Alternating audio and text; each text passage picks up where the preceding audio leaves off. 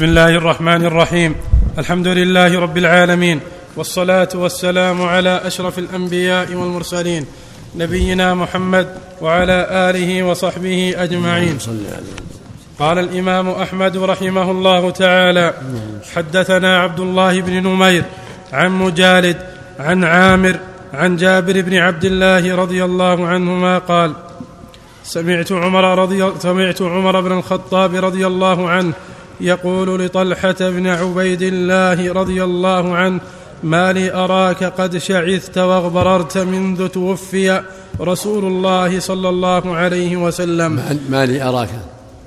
ما لي أراك قد شعثت وأغبررت منذ توفي رسول الله صلى الله عليه وسلم. لعلك ساءك يا طلحة إمارة ابن عمك. قال معاذ الله. إني لأحذركم ألا أفعل ذاك. إني سمعت رسول الله صلى الله عليه وسلم يقول إني لأعلم كلمة لا يقولها رجل عند حضرة الموت إلا وجد روحه لها روحا حين تخرج من جسده وكانت له نورا يوم القيامة. فلم أسأل رسول الله صلى الله عليه وسلم عنها. ولم يخبرني بها فذلك الذي دخلني. قال عمر فأنا أعلمها. قال فلله الحمد. قال فما هي؟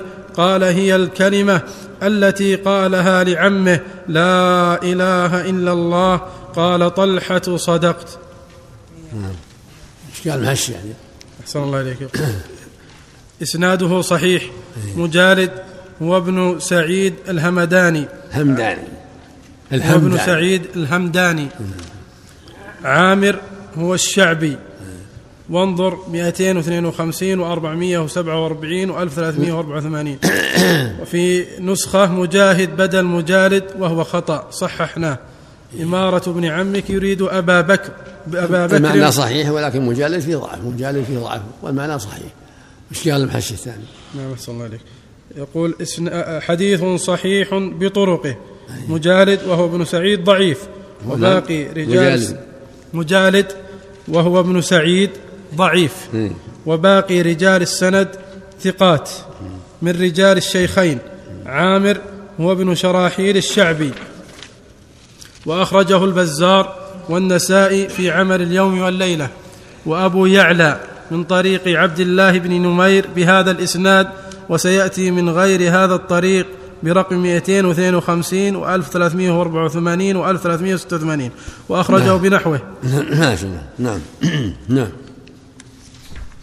نعم. حدثنا جعفر بن عون حدثنا أبو عميس عن قيس بن مسلم عن طارق بن شهاب قال جاء رجل من اليهود إلى عمر رضي الله عنه فقال يا أمير المؤمنين إنكم تقرؤون آية في كتابكم لو علينا معشر اليهود نزلت لاتخذنا ذلك اليوم عيدا. قال وأي آية هي؟ قال قوله عز وجل اليوم أكملت لكم دينكم وأتممت عليكم نعمتي. قال فقال عمر والله إني لأعلم اليوم الذي نزلت فيه على رسول الله صلى الله عليه وسلم والساعة التي نزلت فيها على رسول الله صلى الله عليه وسلم عشية عرفة في يوم الجمعة. إسناده صحيح. أبو عميس بالتصغير هو عتبة بن عبد الله بن عتبة بن مسعود المسعودي والحديث رواه البخاري ومسلم والترمذي والنسائي. انظر تفسير ابن الكثير. والثانية إسناده صحيح على شرط الشيخين. أبو عميس هو عتبة بن عبد الله بن عتبة بن مسعود الهذلي. وقيس بن مسلم هو الجدلي أبو عمرو الكوفي. وأخرجه عبد بن حميد والبخاري ومسلم والنسائي والطبري والبيهقي من نعم. طريق جعفر. نعم. نعم, نعم. حدثنا وكيع حدثنا سفيان عن عبد الرحمن بن الحارث عن عبد الرحمن بن الحارث بن عياش بن أبي ربيعة عن حكيم بن حكيم بن عباد بن حنيف عن أبي أمامة بن سهل بن حنيف أن رجلا رمى رجلا بسهم فقتله. وليس له وارث إلا خال. فكتب في ذلك أبو عبيدة أبو عبيدة بن, الجراح إلى عمر رضي الله عنه فكتب أن النبي صلى الله عليه وسلم قال الله ورسوله مولى من لا مولى له والخال وارث من لا وارث له.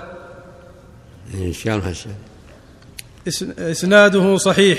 حكيم بن حكيم بفتح الحاء فيهما وثقه العجلي وذكره ابن حبان في الثقات وصححه وصحح له الترمذي وابن خزيمة والحديث رواه الترمذي وحسنه وابن ماجه.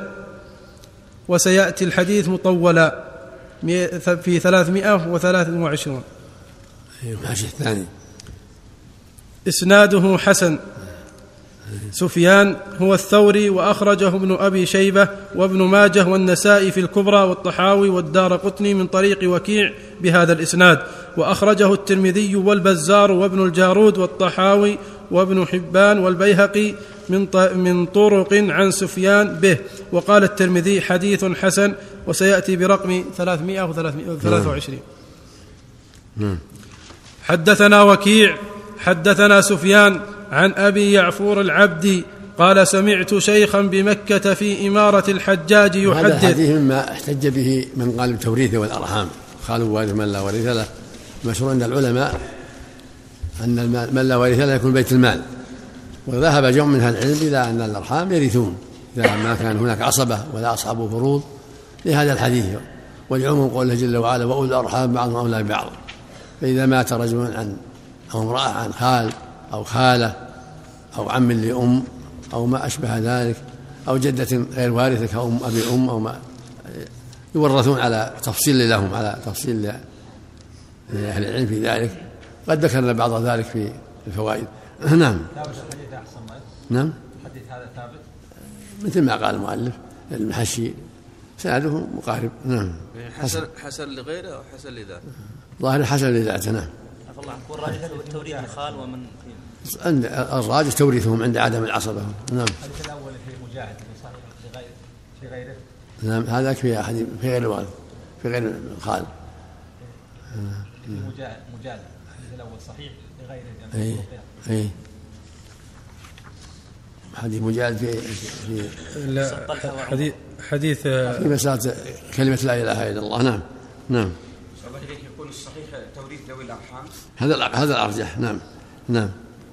على على ترتيب تنزيل ذكره العلماء في كتب الفقه؟ نعم. نعم. حدثنا حدثنا وكيع حدثنا سفيان عن أبي يعفور العبدي قال سمعت شيخا بمكة في إمارة الحجاج يحدث عن عمر بن الخطاب رضي الله عنه أن النبي صلى الله عليه وسلم قال قال له يا عمر إنك رجل قوي لا تزاحم على الحجر فتؤذي الضعيف. إن وجدت خلوة فاستلمه وإلا فاستقبله فهلل وكبر. أعين. حدثنا وكيع حدثنا سفيان عن أبي يعفور العبدي قال سمعت شيخا بمكة في إمارة الحجاج يحدث عن عمر بن الخطاب رضي الله عنه أن النبي صلى الله عليه وسلم قال له يا عمر إنك رجل قوي لا تزاحم على الحجر فتؤذي الضعيف. إن وجدت خلوة فاستلمه وإلا فاستقبله فهلل وكبر. إسناده ضعيف لإبهام الشيخ الذي روى عنه أبو يعفور. أبو يعفور العبدي اسمه وقدان. وقيل واقد. وثقه ابن معين وابن المديني وغيرهما. وانظر مجمع الزوائد. الثانية. حديث حسن. قال حديث حسن. رجاله ثقات رجال الشيخين غير الشيخ بمكة. وقد سماه سفيان بن عيينة في السنن المأثورة. وقد وقد وقد سماه سفيان بن عيينة في السنن المأثورة. عبد الرحمن.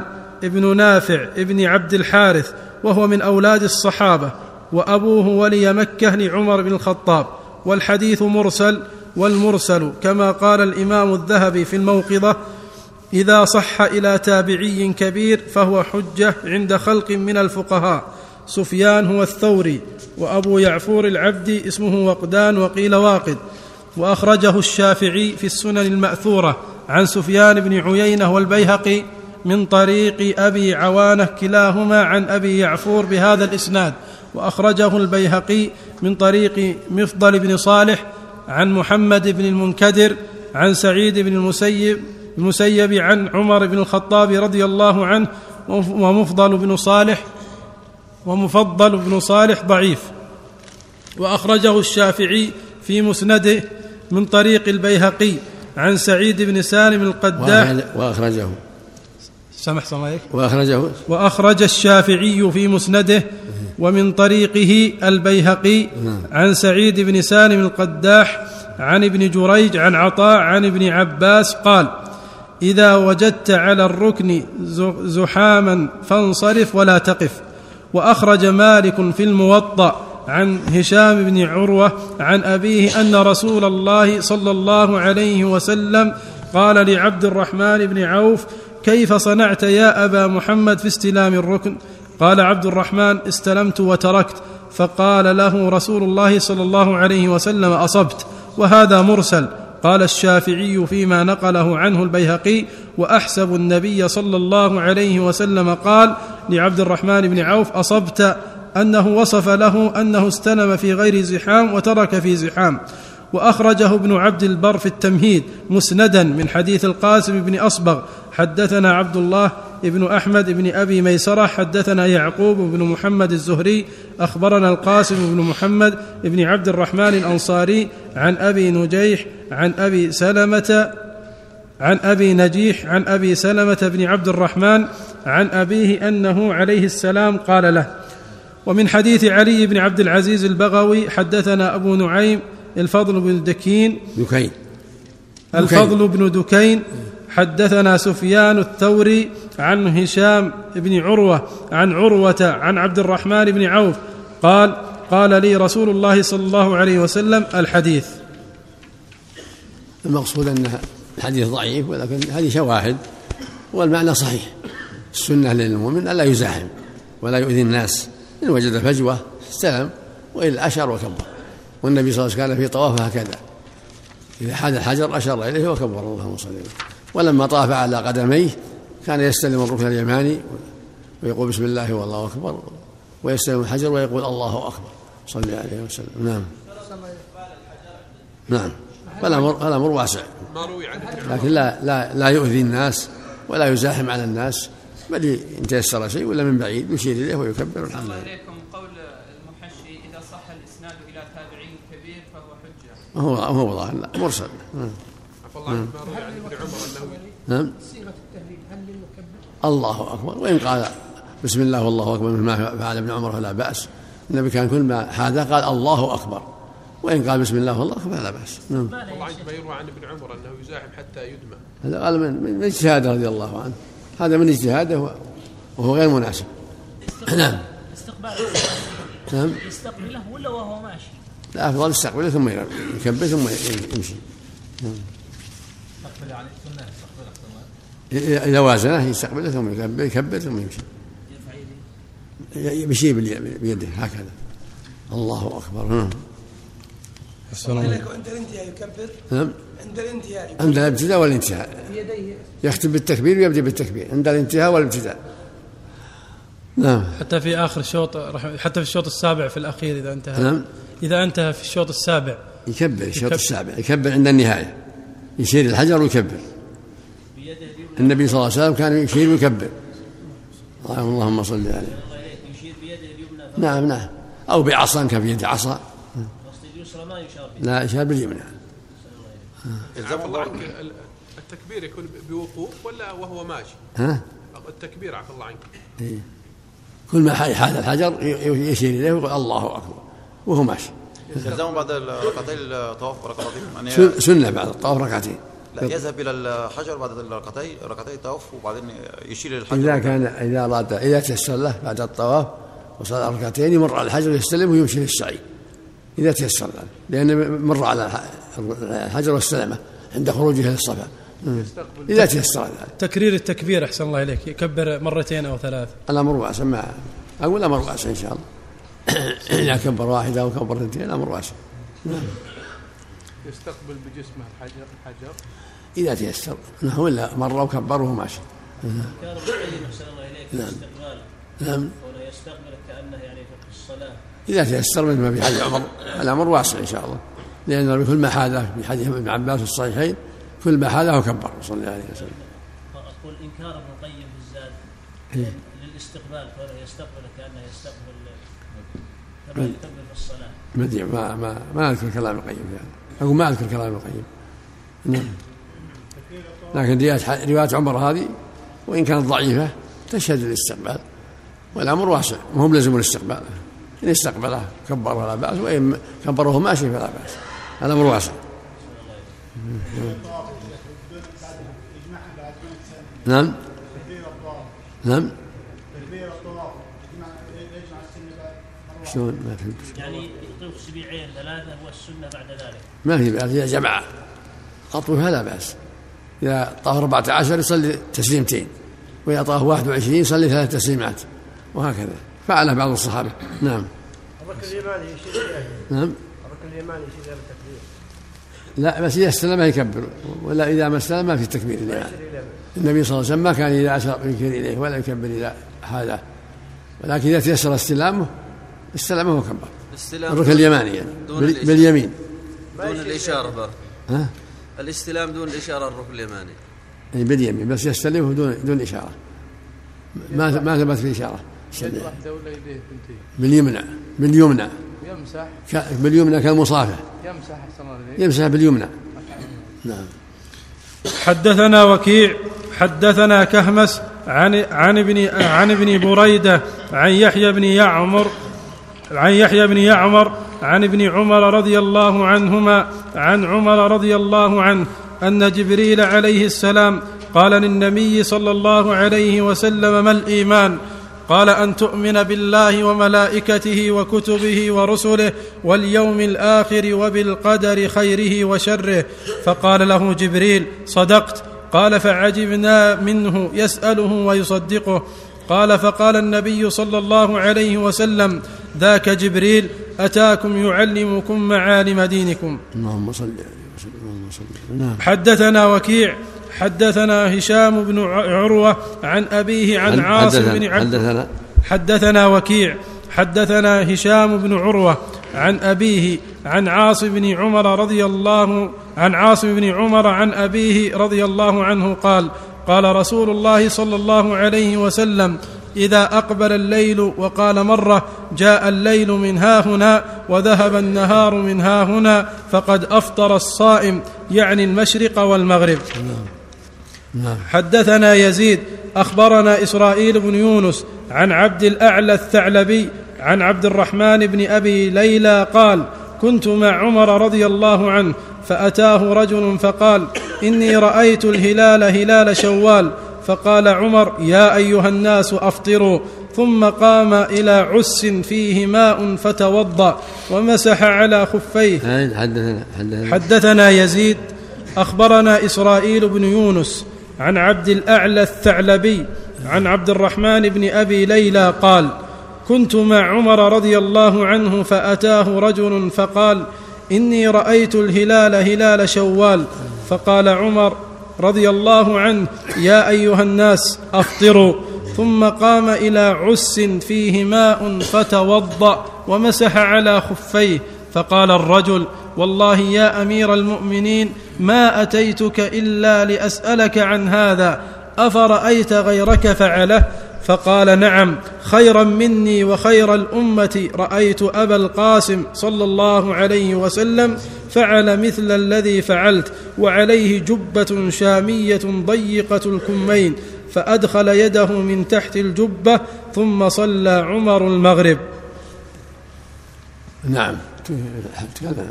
محشي صلى الله عليه إسناده ضعيف لانقطاعه. فإن عبد الرحمن بن أبي ليلى كان صغيرا جدا في حياة عمر. ولد لست بقين, بقين من خلافته كما قال هو نفسه فيما رواه عنه الخطيب في تاريخ بغداد. وكما, وكما في التهذيب أيضا. فأما قوله هنا كنت مع عمر إلى آخره فإنه عندنا خطأ من عبد الأعلى ابن عامر الثعلبي وهو صدوق يهم. وقد ضعفه أحمد وأبو زرعة وغيرهما. قال الحافظ في التهذيب وصحح الطبري حديثه في الكسوف وحسن له الترمذي وصحح له الحاكم وهو من تساهله. وسيأتي الحديث برقم 307 من طريق من طرق من طريقه أيضا عن أبي عن ابن أبي ليلى. قال كنت مع البراء بن عازب وعمر بن الخطاب رضي الله عنه عنهما ورواه ابن سعد في الطبقات عن مالك بن إسماعيل عن إسرائيل عن عبد الأعلى فدار الحديث كله على عبد الأعلى.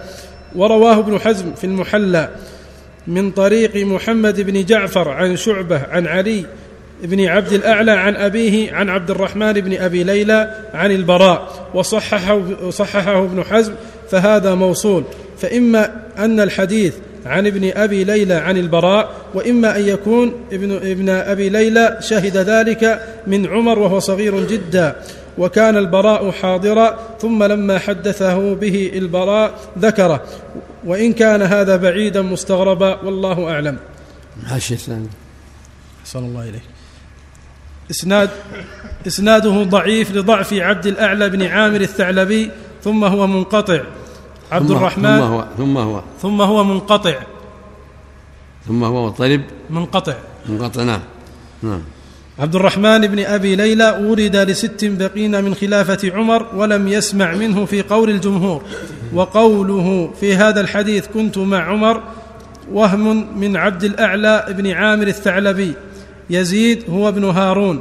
وقول الحافظ ابن كثير في مسند عمر إسناده جيد قوي ليس بجيد ولا قوي. وأخرجه البيهقي من طريق يزيد بن هارون بهذا الإسناد وأخرجه الدار قطني من طريق عبيد الله بن موسى وأبو نعيم في الحلية, في الحلية من طريق مالك بن إسماعيل كلاهما عن إسرائيل به وسيأتي برقم 307 وأخرجه البزار من طريق عبد الأعلى الثعلبي عن عبد الرحمن بن أبي ليلى عن البراء قال كنت جالسا قال البزار وهذا الحديث لا نعلمه يروى بهذا اللفظ عن عمر إلا من هذا الوجه وقد روى هذا الحديث غير واحد عن عبد انه ضعيف من عبد الرحمن الثاني ضعيف الصواب إنه ضعيف. ومن نكارته إنه آه، أمر بالإفطار بشهادة واحد. فلو صح لكان المراد إن شهيد آخر عند عند عمر. لأن الفطر ما يكون بشهادة واحد. لا يفطر الناس إلا بشاهدين. هذا من من نكرة هذا المتن. فإن الفطر من رمضان وجميع الشهور لا بد فيها من شاهدين عند عند أهل العلم. إلا دخول رمضان فلا بأس بقبول الشاهد الواحد الثقة في دخوله خاصة نعم. صلى الله إليك صلى الله إليك هل يقال السنة يوم العيد يغتسل المسلم؟ يحتاج دليل. نعم. نعم.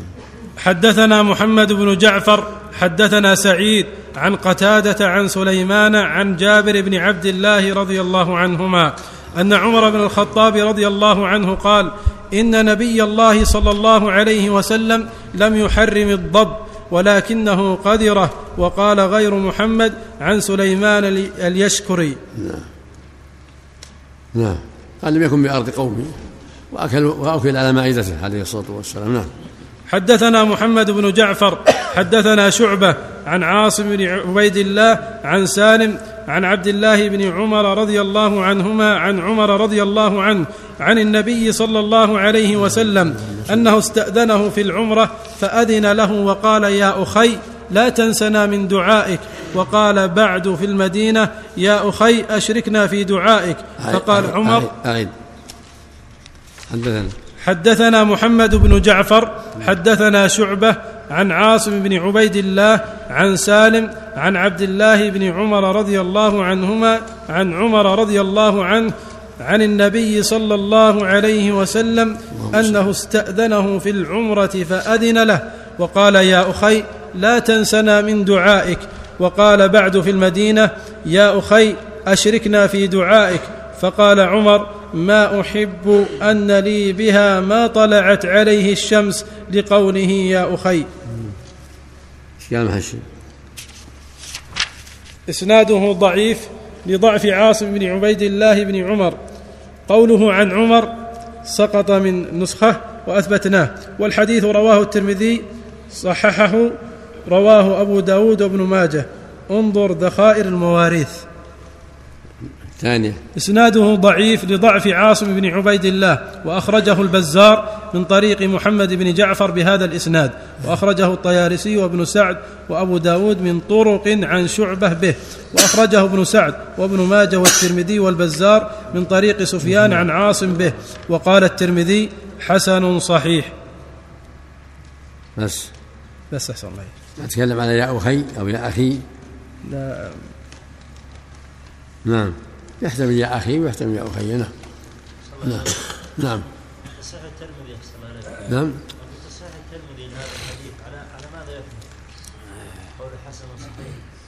من من تساهل رحمه الله. عند تساهل بعض الأحيان. نعم. عاصم بن عبيد الله يضاعف في حفظه. نعم. مسألة الدعاء طلب الإنسان من أخيه أن يدعو لا بس لكن الحجة في هذا حديث آخر أصح من هذا. حديث أويس رواه مسلم الصحيح عليه قال إنه يقدم عليكم رجل كان برا بأمه يقال له أويس من اليمن فمن لقيه فل- فليطلب منه الاستغفار. إليك من حمل على أنه خاصة بأويس دون غيره. لا مهم ما, ما عليه دليل. خصوصية ما عليه دليل. أحسن الله. أحسن الله إليكم. يوجد من الزواحف ما هو أصغر من الضب لكنها لا تفترس. ها؟ أقول يوجد من الزواحف أحسن الله إليك ما هو أصغر من الضب لكنها لا تفترس ولا تأكل مستقدرا وإنما تأكل نباتات. ضب السعود ولا غيره؟ ضب السعود ولا؟ ولا السحبل لا يسمونها السقنقور أحسن الله هذه ما أعرف. هل يقال بجوازه؟ لا ضب بس فقط ومن غيره ما أدري عنه. أخشى أن يكون من الخبائث. الضب به النص. لا بأس به. أما السحابات واجد. هنا سحبل وهنا ضب السعود وهنا أشياء خبيثة. مم. مم. مم. نعم. حديث عمر هذا ضعيف الذي لا تنسى له. نعم. لأجل ضعف حفيده وعاصم الله يسأل بعض الإخوة الحاضرين يقول أنا مدعو إلى زواج أحد أقاربي وعندهم بعض المنكرات مثل الغنى وشرب الدخان والتصوير ولا أقدر أن أنكر عليهم. لا يحضر.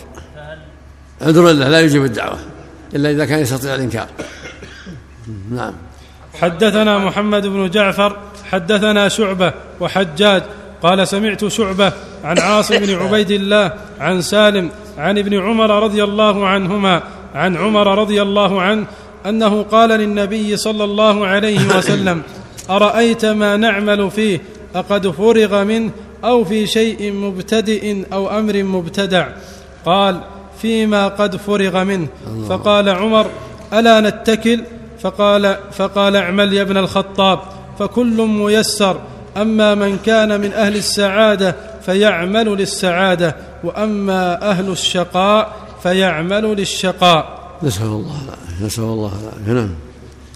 حدثنا هشيم أخبرنا الزهري عن عبيد الله بن عبد الله بن عتبة بن مسعود أخبرني عبد الله بن عباس حدثني عبد الرحمن بن عوف أن عمر بن الخطاب رضي الله عنه خطب الناس فسمعه يقول. ألا سم مرض.